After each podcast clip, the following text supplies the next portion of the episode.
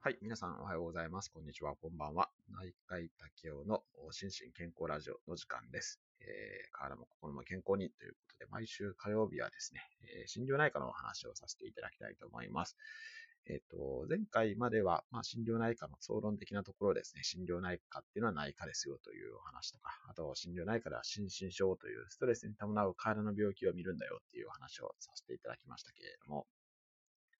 今日の話題はですね、えー、その治療法をですね、えー、我々心身医学療法って言いますけれども、これの話をさせていただきたいと思います。あその前にですね、ちょっと先ほどもアナウンスしましたけれども、今回のお話のレジュメは、えー、私のツイッターの方の内海竹雄っていうツイッターの方の固定ツイートの方に、あの、今日中、明日まではアップしてありますので、そちらをご覧いただきながら聞いていただけたらいいかなというふうに思います。で、えっ、ー、と、まず一つ目は、まあ、何回もお話ししてますけれども、心療内科っていうのは内科なんですね。えっ、ー、と、実はこの語源は心理療法内科と言ってですね、心理療、あの、精神科とは全然違う診療科なんですね。で、えー、具体的にじゃあどういう心理療法を使っていくかっていうので、えー、この心療内科の学術的な基盤ですね、いうのを心身医学っていうふうに言うんですけど、心身ってあの心と身の医学っていうふうに書きますけど、心身症の心身ですね。え、ー、と、それで、まあ、その心身医学療法っていうのは、まあ、実は結構数あるんです。あるんですけれども、一応、まあ、我々の業界ではですね、この三大心身医学療法っていうのがあります。これは答えられない専門試験、あの、合格できないんですけれども、その三つがですね、え、ー、と、一つが交流分析ですね。で、二つ目は認知行動療法。で、えー、三つ目、最後は自立訓練法という、この三つが三大心身医学療法というふうに、えー、言われております。で、多分ですね、認知行動療法は聞いたことがあるっていう方が多いんじゃないかなというふうに思いますけれども、交流分析とですね、自律訓練法って、これは結構マイナーなあ心理療法でして、多分初めて聞いた方がほとんどなんじゃないかなというふうに思います。で、ちょっと順番に説明させていただくとですね、えっと、まず一つ目の交流分析っていうのは、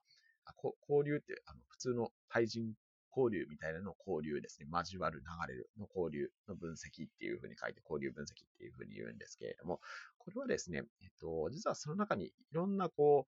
う、カテゴリーというか、まあ、段階を含んでるんですね。で、えっと、まず、とそこのツイッターのレジュメにも書かせていただきましたけど、エゴグラムをやるっていう、そういうところから入ることが比較的多いです。で、エゴグラムっていうのは具体的にどういうことかっていうと、自分の中にいろんなこう、特性があって、それをどういう、どれがどれぐらい強いかっていうのを、その時々の状況に応じた、あ状態をまあ、心理検査みたいなもので評価するっていうことなんですね。で具体的には5つの項目を評価することになるんですけれども、と、まあ、これちょっと話すと長くなりますかね。まあ、あの、不正的な部分とか、母性的な部分、あと、こう論理的な思考の部分とかですね、あと、えっ、と、自由な子供っていう、あの、えっ、と、自由奔放な部分ですね。あとは、従順な部分ですね。えこういう5つの項目を、こう、心理検査とかで、評価をして、まあ、自分の心理的な特性を知ると。で、えー、あとはその交流分析っていうだけあってですね、それと、まあ、あの、相手の方とのどういう関係になっているか。例えば、あの、その、まあ、A って成人っていう、その論理的な部分は A っていうふうに言うんですけど、A と A の対話であるのか、あるいは、と不正的な部分から子供への対話であるのかとかですね、逆に子供が親に甘えてる関係性なのかとかですね、そういった関係を分析するっていうのが、この交流分析っていうことになります。で、あとは、まあ、実は、えー、ゲーム分析とかですね、いうのも結構面白くてですね、例えばハイデモゲームとかですね、いろんなゲームがあるんですけれども、このゲームに気づいたりとか、あはい、いう ものもあるんですけども、これちょっと、あの、これだけ話して、それだけで10分になってしまうんで、また別な機会にお話したいと思います。はい。で、二つ目は認知行動療法ですね。これは比較的有名かなというふうに思います。例えば、まあ、別に心身症じゃなくても、うつ病に対しても認知行動療法が有用ですよっていう話は、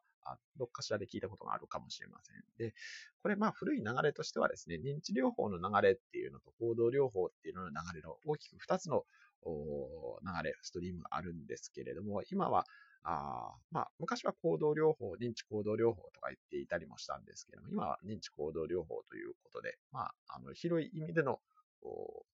枠組みで語られることが多くなっています。ただ、まあ、これもですね、えっと、実は中身はいろいろありまして、その、どちらかというと考え方の方に働きかける認知療法っていう、まあ、認知療法、そうですね、認知、あの、考え方が認知っていうことになるので、そういう方向性と、あと、直接行動の方に働きかける行動療法的な要素とっていうので、でその分類としてしまったさらに、えー、いろんな、こう、例えば、何ですかね、えっ、ー、と、スキーマ療法とかですね、えー、認知再構成法とかですね、あとは、何がありますかね、系統的脱監査法とかですね、そういうのとかがあるんですけれども、おまあ、今、多分一番こう、エビデンスがあってよく知られているっていうのがこの認知行動療法かなというふうに思います。はい。で、三つ目ですね。三つ目がですね、これは、あの、私実は三大心身医学療法の中で一番一押しなんですけれども、自律訓練法っていうので、これはですね、リラクセーション法っていう、まあ、あの体のリラックスする方法の一つなんですけれども、ドイツで、ドイツでシュルツっていう先生が開発した方法なんですけれども、まあ、要は自己暗示の方法なんですね。でこれはこれでちょっとまた別に一回、あの、回を設けたいと思うんですけれども、えっと、まあ、あ目をつむってですね、その気持ちは落ち着いているっていうところから始まって、こう、6つ公式があるんですね。今気持ちが落ち着いているっていうのは背景公式っていうんですけれども、そこから、あ手足が重たいっていう、これ第一公式っていうんですけどね、中間、あの、中間公式ですね。はい。で、第二公式っていうのは手足が温かいっていう風なもので、でこうこういうのを順番に6個やっていって、えー、その体の脱力とかいうのを測るっていう方法で、これが一番簡便で、えー、実際効果はあります。ただこれなかなかちょっとエビデンスを示せって言われると難しいんですけれども、えっ、ー、と、自律訓練法は、まあ、ほとんどすべての患者さんに行っていただいてもいいかなというふうぐらいに思っていて、まあ、自律訓練法非常に一押しです。またちょっと別な機会に取り上げたいと思いますけれども、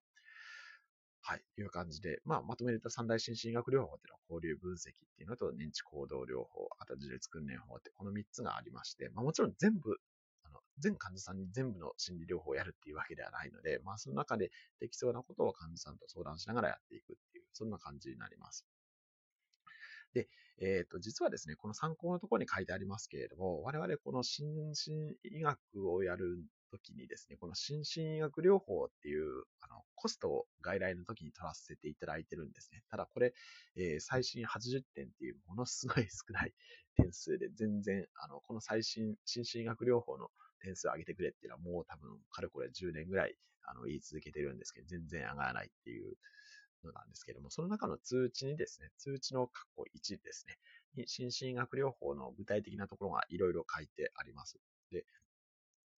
えー、っとですね、この心身学療法には自律訓練法、カウンセリング、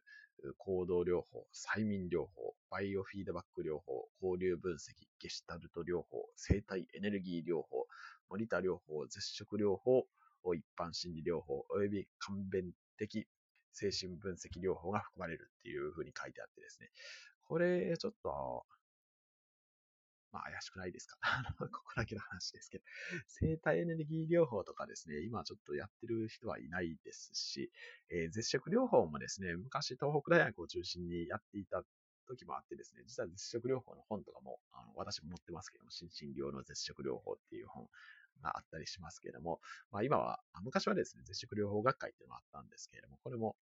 あの今休会になってしまっています。はい。ただ一方で、まあ、催眠とかですね、催眠に関しては、あの、過敏性腸症候群のガイドラインにも載っているぐらいで、まあ、私ちょっと催眠はそんな専門ではないんですけども、